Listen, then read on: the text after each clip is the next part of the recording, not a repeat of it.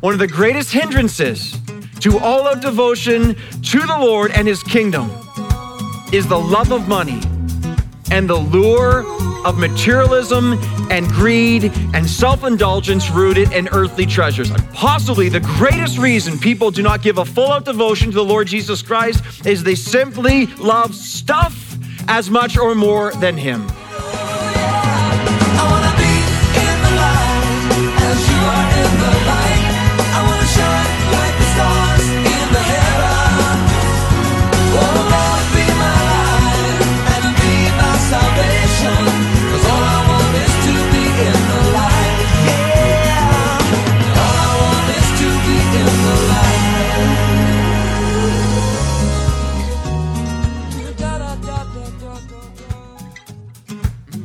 Welcome to Live in the Light today, friends. And hey, we're glad you're here, and we pray that you're ready to hear from the Lord and specifically God's word for each of us about our hearts.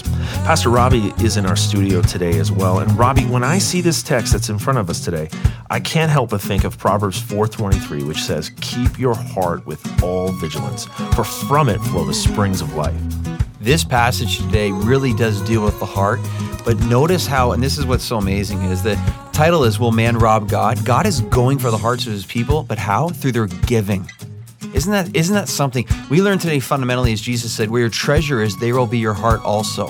So today's passage, the truth that's within it is all about the people were robbing God. Now think about that. When God says you're robbing me, that means the people are withholding something that belongs to the Lord. Specifically, it was their money.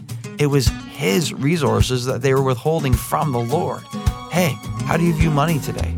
How's your giving? Do you find yourself to be a generous person? Have you ever thought, do you know how much this matters to the heart of God about where our hearts are at in terms of generosity and treasures on earth? And whether we're living for the kingdom or living for the kingdom of self? Such a such a big deal. This is why Jesus spent so much time speaking about the reality of money as it relates to our hearts. That's why Malachi 3, verses 6 to 12 enter in here today, too, because God knows that where our treasure is, there will be our heart also. I'm telling you, man, I get excited about messages like this because at the end of the day, it's a heart message. Listen, be transformed, trust in the Lord, and who knows what will happen to your life as a result. All right, excited loved ones that the Lord is coming for our hearts today. We pray your hearts be open to hear from Him. Malachi chapter 3, verse 6. Again, the title of the message today Will Man Rob God? Here's Robbie with today's message. You would open your Bibles to Malachi chapter 3, that'd be a great encouragement to me, and I think a greater encouragement to the Holy Spirit, because this is how He speaks to us through the Word of God, Malachi chapter 3. As we do that, I want to summarize where we've been in Malachi thus far in this series. I want to remind you at the end of the day, the book of Malachi is a call from the heart of God. Listen, it's a call from the heart of God for the heart of his people. Really summarizing the book of Malachi in one sentence. He calls out, Return to me. Why? He wants the heart of his people. So let's just kind of recap where we've been. And message number one God is calling for the love of his people. He says, I have loved you, he says. And therefore, in return, he wants the love of his people back to him. And message number two God calls for the honor from his people, that they might fear the Lord because he's the only one worthy of this. True love results in honor and fear and reverence before God. And message number three God calls for purity of worship from his people. Remember that? He's like, leftovers are not okay. God does not deserve our third, fourth, fifth, whatever, not our worst. God deserves our best. And again, rightly so, there's no one else worthy of our praise. And that's number four, God calls for faithfulness and fidelity from his people in the context of the covenant of marriage. God says, I instituted this beautiful covenant between a man and a woman in marriage. And he's calling for the fidelity of the honor of him and to hold it up as high as he does. And so, faithfulness to one another in the beauty, sanctity, the blessing found within marriage. Again, because when He has our heart, this is what happens as well. So just think about the whole book so far. In one way or another, God's like, I want your heart. I get your heart, I have you. He's calling for again the affection, the devotion, the totality of our lives to return to Him. And then today's passage in Malachi 3, verses 6 to 12, we find our theme verse in this passage in verse 7, where specifically God says, and wonderfully says, Return to me, and I will return to you. So today the Lord goes again for the heart of his people. And in some ways, it's a surprising method that he chooses, but in some ways, it's no surprise at all. God says, I'm coming for your heart again. And this is how he primarily goes for the heart of his people as he's building this wonderful system of approach and theology and, and, and calling out for his people. Today he does this. He says, Return to me how? He goes for the people and their resources. He calls for the people and their money. He calls for the people and their generosity to him and to the giving of his work. Now, isn't that fascinating?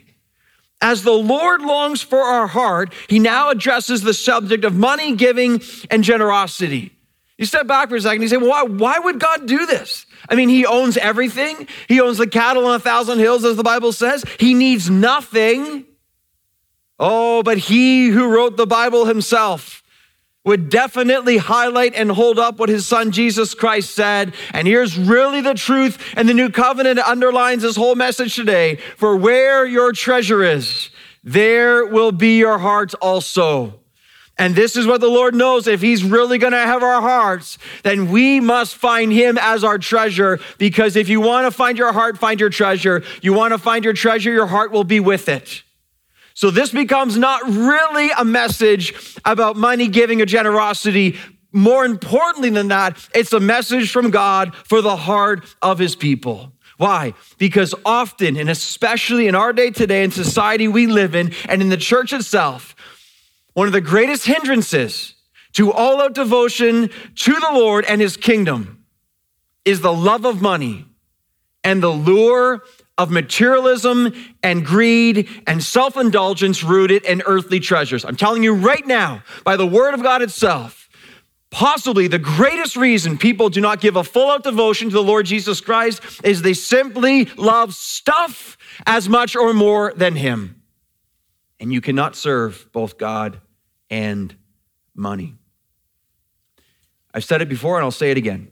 In Revelation 18, it's describing the system of Babylon that is being judged ultimately with the return of Christ to start the eternal state or begin the millennium. Think about this. At the very end of the Bible, the two sins that explain the city of Babylon, which we believe is symbolic of the, the society of evil and the world that we live in, the two sins that are mentioned as the primary cause for Jesus Christ to come to judge those who are living in it one, sexual immorality, two, luxurious living. The two sins that summarize the system of the world in rejection of Jesus Christ are, you can look it up, man, Revelation 18, sexual immorality and luxurious living. So, of course, this theme shows up in Malachi then, because if God wants our heart, He knows where He has to go. He cannot avoid it, because one of the critical areas of our lives is to have generous hearts of giving. Why? To prove we understand where true value lies. The person who does not give to the kingdom of God does not understand what this world's really about. The person who's not generous is proving they don't understand the theology of the Word of God that they don't get that there's treasures in heaven that will last forever and treasures on earth that will not. Is why God does what he does today. I'm excited for messages like this, not because they're about giving, because they're about the heart and because of how much God cares about this. Here's what John Calvin said. He said it so well. He said this. This is so important. Where riches hold the dominion of the heart, God has lost his authority. First opportunity to do a little heart exam for yourself right now, because it's about the heart today. This is what it's about. Where your treasure is, there your heart will be also. Where riches hold the dominion of the heart. It's, it's all about this. And God has lost his authority. Malachi 3, verse 6 says, For I, the Lord, do not change. Therefore, you, O children of Jacob, are not consumed. From the days of your fathers, you have turned aside from my statutes and have not kept them. Notice, return to me, and I will return to you, says the Lord of hosts. But you say, How shall we return? Notice his answer Will man rob God? Sermon title. Yet you are robbing me. But you say, How have we robbed you? Here it is in your tithes and contributions. You are cursed with a curse, for you are robbing me, the whole nation of you. Bring the full tithe into the storehouse, that there may be food in my house, and thereby put me to the test, says the Lord of hosts. If I will not open the windows of heaven for you, pour down you a blessing till there's no more need. I will rebuke the devourer for you, so that it will not destroy the fruits of your soil, and your vine in the field shall not fail to bear, says the Lord of hosts. Verse 12. Then all nations will call you blessed. Why? For you will be a land of delight, says the Lord of hosts. Within this powerful passage today, we see three statements that God says directly to his people. Three statements, and we're going to build our message around these three statements. Three statements that, when lived out, they will equal changed lives. I'm going to give them to you all right now, and then we're going to unpack them as we go. The three statements God says from this text, notice they all involve, again, him and the word me in them. He says this He says, Return to me. He says, Do not rob me. And thirdly, he says, Test me. Return to me, do not rob me. And then finally, he says, Test me. And we say back to God, then, Yes, Lord, change me. So let's start with the first statement then. Point number one, then, of our text and outline God says this He says, Return to me. We'll call this, He's looking for a soft heart. Return to me, soft hearts. Again, verse six For I, the Lord, do not change. Therefore, you, O children of Jacob, are not consumed. From the days of your fathers, you have turned aside from my statutes have not kept them. Return to me, and I will return to you, says the Lord of hosts. Two things we see in verses six and seven here. First, we see the character of God, and we see the heart of God. Notice in verse six, he says, I, the Lord, do not change.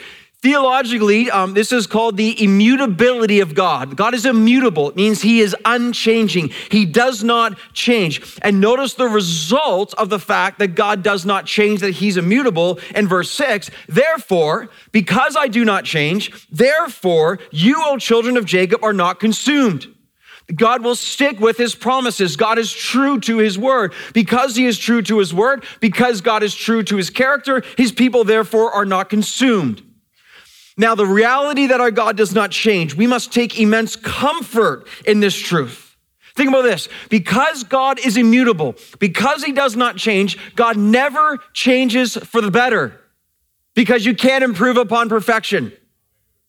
God never changes for the worse for the same reason as he you cannot improve upon perfection. So just think about this for a second then. God says, I do not change. So just step back just for a second from approaching Jesus as our vending machine where we want him to become our genie and say, gimme, gimme, gimme, gimme, gimme, right? Which we fall into. Just step back for a moment of God, make my life better and change all my surroundings. And would you just make me, just for a second, to step back from that and just allow your gaze to go from down to up and just consider the unchanging attributes of our God and take a moment to consider that God is unchanging in his sovereignty. He is ruling the universe with his feet up.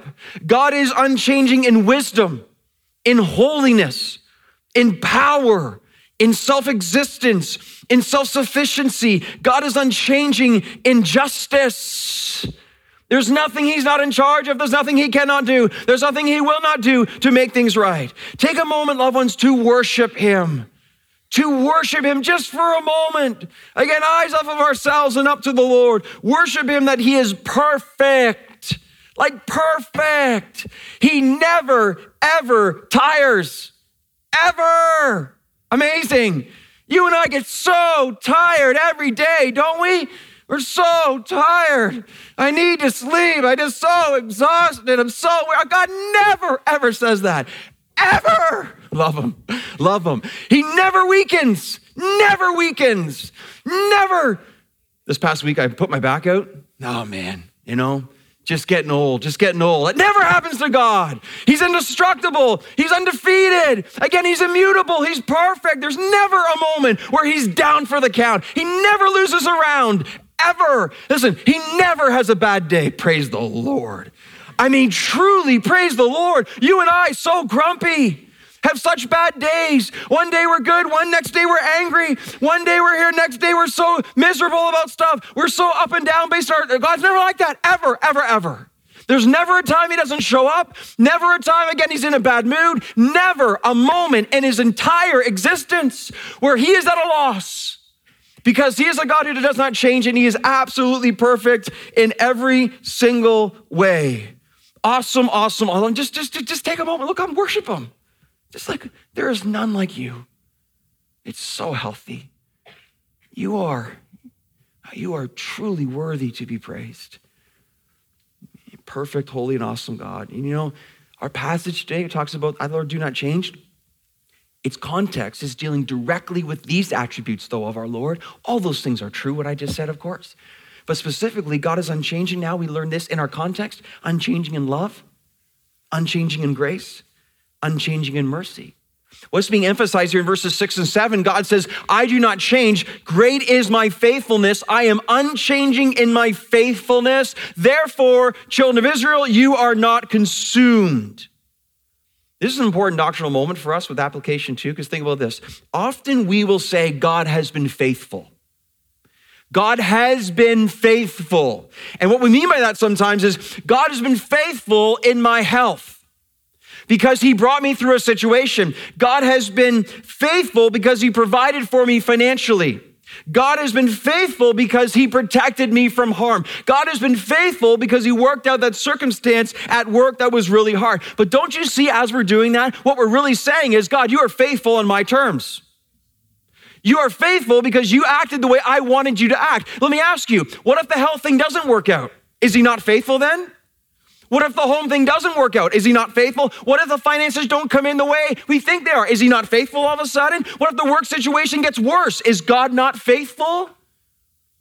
Well, of course he's faithful because he can only be anything but faithful. See what's so important here? So often, what we do is we look at this world as all there is, and we base situations on how we're living and what we expect. It doesn't go the way we want. All of a sudden, God, you let me down. That's impossible. He cannot let you down. We just sang that song. He cannot let you down. Not one person will arrive in heaven in glory and stand before the Lord Jesus Christ in his glory. Not one person will accuse him of being, You were unfaithful to me. There's so much we don't understand. There's so much we cannot see. There's so much that doesn't make sense. At the end of the day, God can only be faithful because He is unchanging. Again, to arrive on that day before the Lord in His glory, to see His splendor, to be before His infinite wisdom, to know you are standing before the one who is sovereign over the entire universe and everything in it, to feel the thunder and the glory of His omnipotence and, and His omniscience, the glory and faithfulness, in that moment, you and I will be melted into a sobbing worshiper of extreme joy and, and, and gushing gladness. That day is going to be awesome. And we're going to see right there that he is only one thing, he is faithful. I'm encouraging you more and more. We have to, we have to cease to live as though the way we see what's happening is the way that we interpret then God. No, no, no, no. It's backwards, man.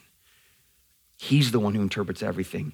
And we know from a fact and truth that there's nothing he can't do and everything he does is ultimately good. And one day it will all make sense. This is the character of God. This is what we're seeing within our passage right here. But then we also see his heart. Again, look at verse 7. He says, From the days your fathers have turned aside from my statutes and have not kept them. Then he says, Return. Here's his heart. Okay, listen to his heart. Return to me. This is amazing. This is, again, the God of all glory, all holiness, all sovereignty. He says, Return to me. Return to me, and I will return to you. So, because the Lord does not change, he does not stop calling for the heart of his people. I love this. The perfect, awesome, infinite, unchanging God. Ready? It's calling for our hearts. I mean, take this personally right now. He's calling for your heart. Just, just right now, personally, he's calling for your heart. Unchanging love, unchanging grace, unchanging mercy, resulting in return to me, my child and I will return to you. And I wonder who's here right now. There's some for sure. You've been running from the Lord. You have been shunning the Lord. You have been rejecting God. You have spit in the face of Jesus Christ by your actions and your sin, as I did in my life once as well. But the Lord looks down upon you in his grace and unchanging mercy and love, and he looks at you as his child and says, Won't you return to me? And I will return. I mean, honestly, who's running? Who's here right now? This is for you, this moment. And the love of the Lord Jesus Christ would overwhelm you, and you can no longer resist. Tell me, how hard hearted do we have to be to continue to despise and reject the unchanging grace and mercy of a God to forgive us of all our sins for everything we have done and nothing, nothing that we deserve? And then he calls out again and again, you're here right now. And again, you hear the voice of God in love return to me, my child. Return to me, and I will return to you. Think of how patient and long suffering our God is. See what he's looking for? Soft hearts. Won't you soften your heart that you might be loved? Won't you let yourself be loved by God Almighty? So, God's first statement in this text, he's like, Return to me. He's looking for soft hearts. And now, notice where he goes, point two. He says, Do not rob me generous hearts. So now he's looking for the heart of generosity, and he says it here. He says, Do not rob me. Again, look at verse 7 now, the second half. Uh, they, the, the people respond, but you say, How shall we return? Notice, will man rob God? Yet you are robbing me. But you say, How have we robbed you? In your tithes and contributions. You are cursed with a curse, for you are robbing me, the whole nation of you. Bring the full tithe into the storehouse, that there may be food in my house. Okay, so here's what I need all of us to see right here, okay? Notice what's happening in the theology of God's heart for ours. The Lord says, Return to me. God says, My people, I want you to return to me. So, in other words, He's saying, I want your hearts. Now, do not miss how He wants them to return. Return to me, I want your hearts. How? Stop robbing me. The way you return to me, people, is you stop robbing me. The way you return to me is by giving generously to my work. The way you return to me is specifically here bring the tithe. Fascinating. Return to me. How? Stop robbing me. Give generously. Bring the tithe. Again, amazing. God owns everything. He made everything. He doesn't need anything. So why does he focus on the resources of the people? Why does he say, will man rob God? Because at the heart of this passage, the heart of his people is sick. How is the heart of his people sick? With greed, materialism, and self indulgence. Again, Jesus says it's best where your treasure is, there will be your heart also. Notice that when God accuses his people of robbing him, ready?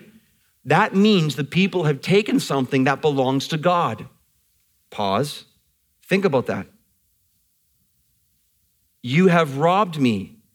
So something that God owns or belongs to God has been stolen from his people that rightly belongs to the Lord. Specifically in our context, what is that? The tithes and contributions. The word tithe means a tenth. It's referred to that tenth of the people's produce and income that was commanded and therefore owed to God. The tenth was paid to the Levites. And from this tenth, a tenth was paid to the ministering priests. The instructions for this were found in Leviticus 27 and Numbers 18. So notice, this was God's command on his people to provide and care for the work of him in their midst. I want you to see here, notice how much God cares about this. I mean, he's specifically saying right here, you need to give generously, otherwise, I don't have your heart. And I want your heart. Because I have your heart, I have your everything. If I don't have the treasure in your life, I don't have you. I don't have you. We're not going very far. This is what the people were not doing. They were not giving. They were stingy. They were selfish. They were worldly, proving their theology was messed up. Again, notice how personally God takes this. Look at verse 9. Look at verse 9. You are cursed with a curse, for you are robbing me. Not robbing the Levites, not robbing the priests. You are robbing me, he says. You are robbing me, the whole nation of you. So, question Do you think your giving matters to God? Ah, uh, yes. Why? Because it's the great indicator of the heart. And because the Lord knows this, he hammers this truth over and over and over again because he wants our hearts. Just this week, I was talking to a friend and we weren't talking about this, but he just mentioned, he says, you know, the Bible would be a lot thinner if God didn't only said things once. But because God knows we need to hear things over and over again, He repeats things that we could suggest are most important to His heart for our heart. Again, look at this quote here by Howard Dayton. He says this Jesus talked much about money. 16 of the 38 parables were concerned with how to handle money and possessions. I mean, that in itself, wow. 16 of 38 parables. In the Gospels, an amazing one out of 10 verses, 280 in all, deal directly with the subject of money. The Bible offers 500 verses on prayer, less than 500 verses on faith, but more than 2,000 verses on money and possessions. Wow. So God's got one book He's written, and He gives it to us, and the emphasis on where the heart is in terms of money and possessions and earthly treasures, and pointing us to heavenly treasures for the kingdom of God. So I think all of us would agree right now God's pretty smart. So if he takes all this room up in his one book on this topic, it tells you something first about the human heart, and it also tells you something about God's heart for our heart. He's like, Why have you robbed me? I want your heart. And the heart is proven often through giving. Now, the question that often gets asked in Malachi 3, and it's the right question to ask, is well, okay, so the tithes and contributions. So we're New Testament, we're New Covenant. Should we tithe too then? Is the command in the Old Testament Old Covenant? Does that apply under the New Covenant and the New Testament? You know what's funny about that question? When I've been in ministry now again for 15 years or so, it's, it's, it's amusing to me that when this question is asked, it's almost always asked from the preface of now, do we have to tithe? But I don't think it's ever, don't say ever, but Rarely ever is it asked, Do we have to tithe? Because I want to give more. I want to give more than that. Often it's asked by someone, Do we have to tithe? Because they're hoping, like, tell me I can give less. Tell me I can give less. And that just shows you the reality and the sadness of where our hearts are often at. Pastor, find me a way to give less to God. Rarely is it, can I give more than that? And this is this is part of the problem, isn't it? Our answer is clear, though. Okay, the Old Testament clearly presents a 10% tithe as the standards for God's people. The New Testament is not as clear, or the commands are less prominent in terms of a percentage of giving. So the question really becomes this Do you think in the New Testament and under the New Covenant is the expectation to give less or more than the Old Testament? It's really the question that we have to ask ourselves. Let's answer it this way As new covenant believers, have we received more or less of God's grace and revelation and truth? Are we more debtors to God's grace or less?